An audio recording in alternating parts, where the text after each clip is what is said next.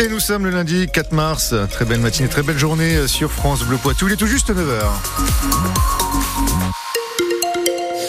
Et à 9h, on s'informe avec vous, Manon Vautier-Cholet, bonjour. Bonjour Julien, bonjour à tous. La météo, c'est quelques rayons de soleil hein, ce matin, c'est vrai, mais ça ne va pas durer.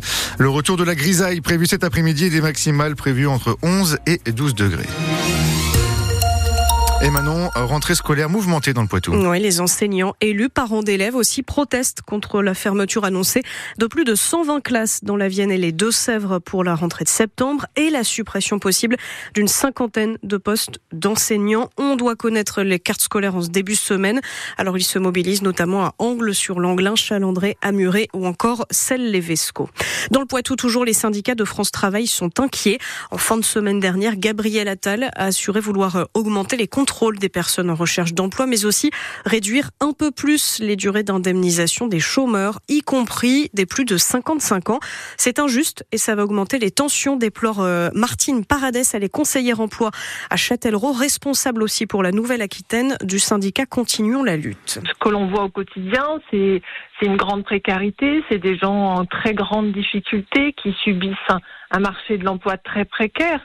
Donc euh, ce qu'on nous vend là aujourd'hui comme histoire et qui est pour nous complètement euh, mensongère, c'est que euh, plus on va réduire les allocations au chômage, plus on va taper sur les privés d'emploi, sous-entendant qu'ils sont feignants, assistés et qu'ils vont se bouger, et plus on réduirait le chèque du chômage et on ferait accéder les gens à l'emploi. Mais la réalité, elle est complètement autre. La réalité, elle est euh, des difficultés, un marché de l'emploi précaire et des gens qui subissent le chômage. Le gouvernement, lui, se justifie, expliquant vouloir atteindre 5% de chômage en 2027 contre 7,5 aujourd'hui. À Paris, une victoire historique attendue tout à l'heure au château de Versailles. Les députés et les sénateurs vont voter, sauf énorme surprise, pour inscrire dans la Constitution la liberté garantie d'avorter. La mesure a déjà été validée à l'Assemblée et au Sénat. La France serait le premier pays du monde à le faire. Être le premier pays, c'est important.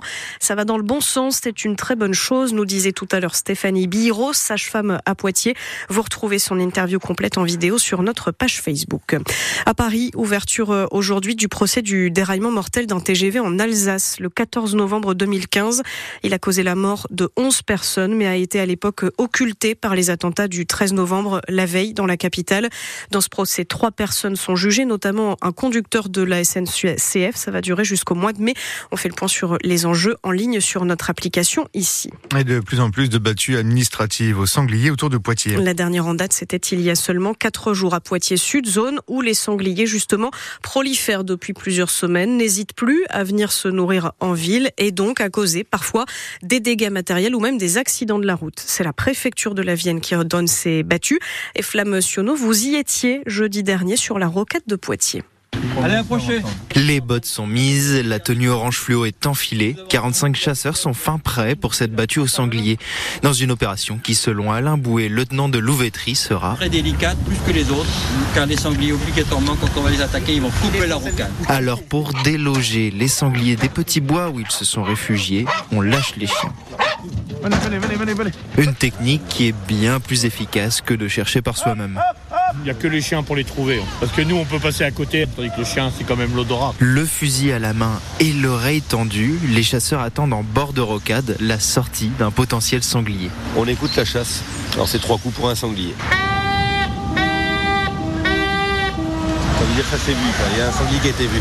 Et au bout d'un moment, les chiens finissent par le rattraper et le mettre à mort seul coup de feu et seulement un sanglier attrapé, les chasseurs ressortent déçus de cette battue qui aura mobilisé beaucoup de moyens. Mais bon, c'est comme ça, hein, on l'a fait partout. Un sanglier, un sanglier de mort quand même. Hein. Si d'autres battues se révèlent infructueuses, la préfecture réfléchit déjà à mettre en place des pièges pour contenir le sanglier hors de la ville. Et sur les trois dernières battues organisées à Poitiers-Sud, plus de 15 sangliers ont été tués. Dans la Vienne, toujours la départementale 5 est coupée jusqu'à nouvel ordre entre La Roche-Posay et Lésigny après un glissement de terrain avec des déviations de mise en place évidemment. Samedi soir, quand les arbres sont tombés sur la route, ils ont percuté des lignes électriques. Quelques foyers se sont retrouvés privés d'électricité pendant un moment avant que tout rentre rentre dans l'ordre pour eux. En rugby, les Bleus à 7 viennent de remporter le tournoi de Los Angeles. C'était cette nuit, rejoint par Antoine Dupont.